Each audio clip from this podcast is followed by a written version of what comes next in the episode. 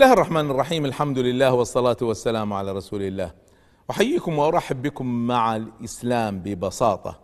وقد شرحنا الإسلام ببساطة من خلال أهداف الإسلام مقاصد مقاصد الإسلام أو مقاصد الشريعة. ونحن الآن نشرح الإسلام من خلال مدخل القرآن الكريم.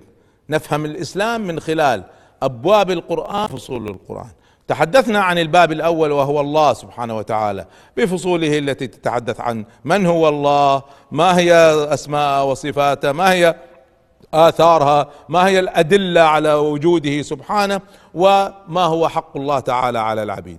ثم انتقلنا إلى الباب الثاني وهو عالم الغيب والشهادة وتحدثنا عن عالم الملائكة وعالم الجن وعالم الغيب وعالم الشهادة. وهذه لاحظوا القرآن تكلم عن كل هذه المسائل.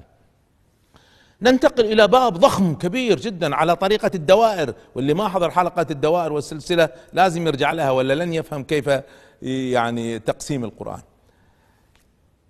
الباب الثالث الرئيسي هو باب الرسل والكتب. باب الرسل والكتب. وهذا باب بفضل الله تعالى كتبت فيه خمسة كتب. تتكلم عن قصص الأنبياء عليهم السلام. عندي ألبوم في قصص الأنبياء معروف لكني كتبت آه، خمس مجلدات في قصص الأنبياء وفي آه، الكتب المتعلقة بقصص الأنبياء. ولما كتبت الكتاب تكشفت لي أشياء جديدة ما كنت أعرفها حتى أنا من قبل وما زلنا نتعلم الحمد لله باستمرار. فالقرآن القصص هذه تشكل في القرآن القصص بمجموعها ثلث القرآن. وأما قصص الأنبياء عليهم السلام فتشكل ربع القرآن. فإذا نحن نتكلم عن باب ضخم جدا. على فكرة القرآن الكريم هو أكبر الكتب السماوية. أكبر كتاب سماوي هو القرآن الكريم.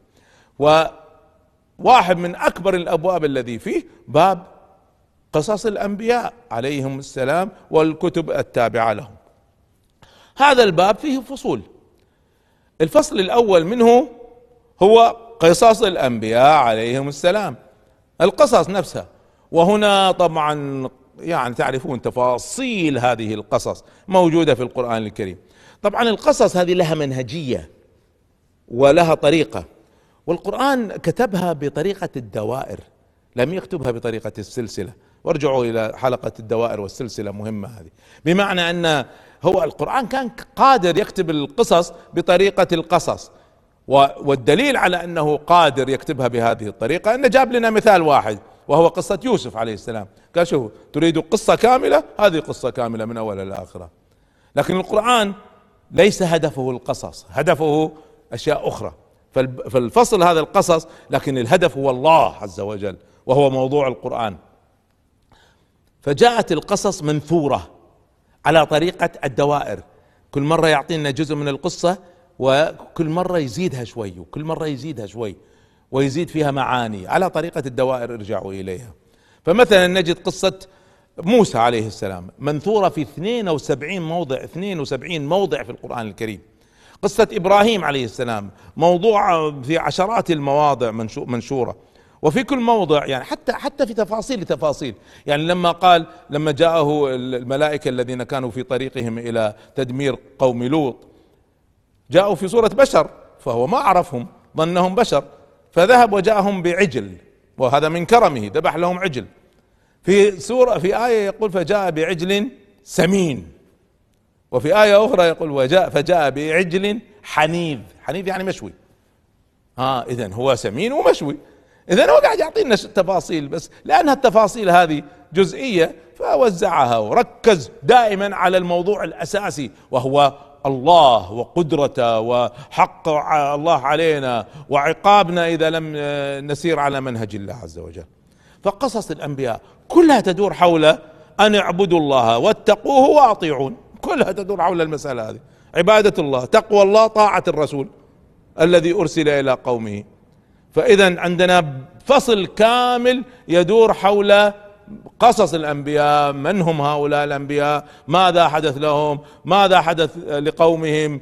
أثناء حياتهم بعد حياتهم إلى آخره. كيف دمرهم الله عز وجل؟ فصل كامل حول هذه المسألة. فصل آخر في هذا الباب اسمه قوانين الرسل. قوانين الرسل. وهذه مسألة خطيرة رئيسية جدا. هناك قوانين هناك مجموعة من القوانين. سنجدها واضحة جدا عندما نفهم قصص الأنبياء. اذا لا تقرأوا القصص من أجل التسلية. هو لم يعني التسلية والمتعة ستحدث لكن ليست هي الهدف. فالهدف أن نتعرف على القوانين.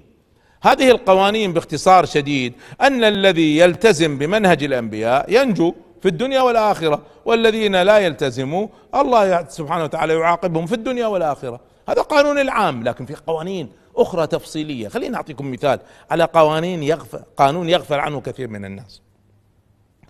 الله سبحانه وتعالى جعل قانون غريب شوية موجود في قصص الأنبياء.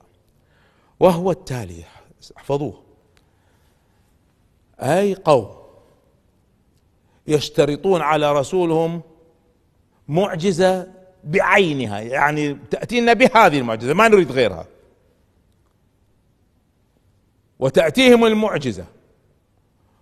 ومع ذلك يكفروا الله تعالى يعذبهم عذاب لا يعذبه أحد من العالمين. جاءت المعجزة على طلبكم ورفضتم. وهنا طبعا هذه أشار لها القرآن عدة مرات على فكره من الإشارات طبعا في قصة صالح عليه السلام. هم اللي اشترطوا. ناقة لها لون لها حجم لها كذا لها ولد لها تشرب يوم وإحنا نشرب يوم وكذا. حطوا كل الشروط. فقال لهم أرأيتم إن جاءتكم آية على الذي طلبتم؟ تؤمنوا؟ قالوا نعم. فجاءتهم فكفروا.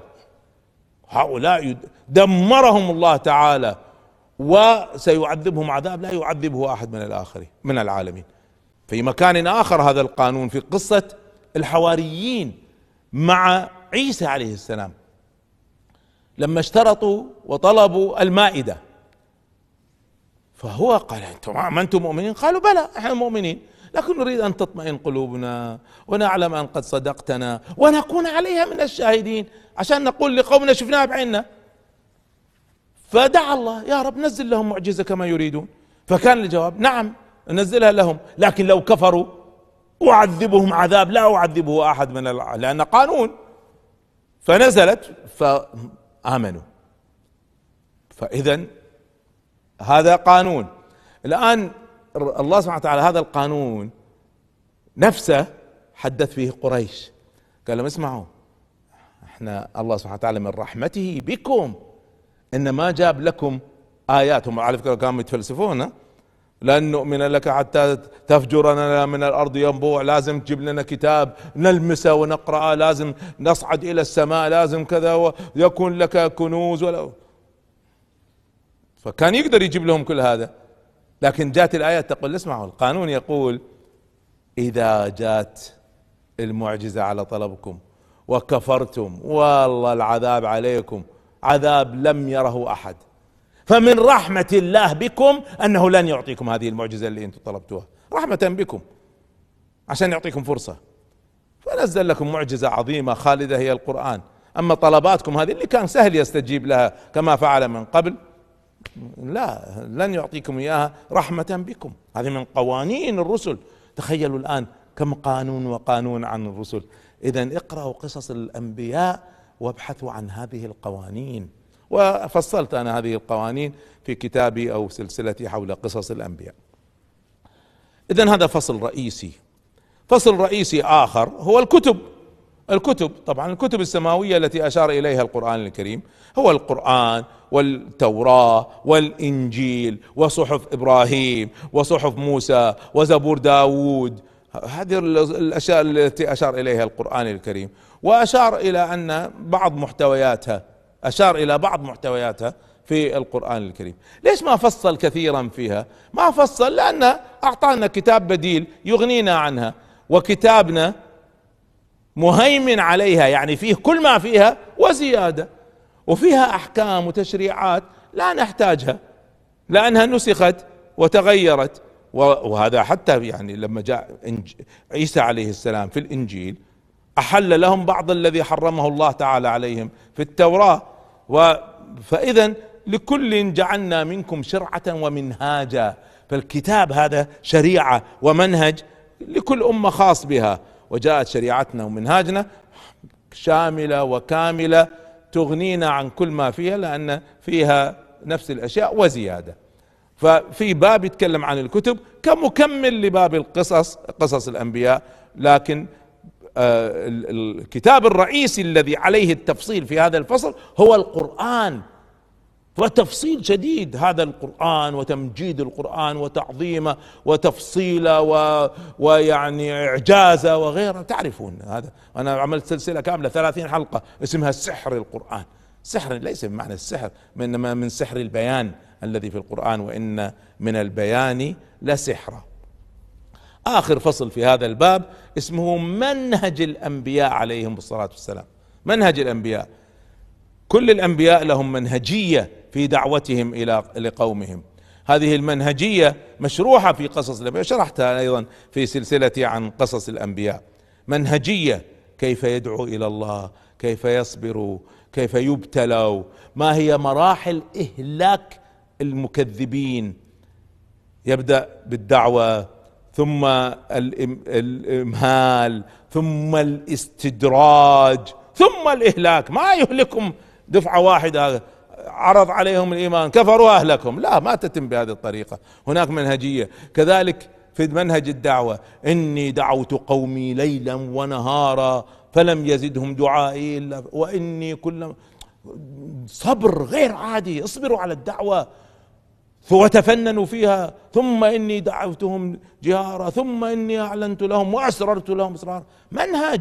تفننوا في الأساليب. اصبروا على قومكم. خذوهم في مراحل. لا تستعجلوا في الصدام وغيرها من القوانين. فهذا باختصار باب عظيم اسمه الرسل والكتب.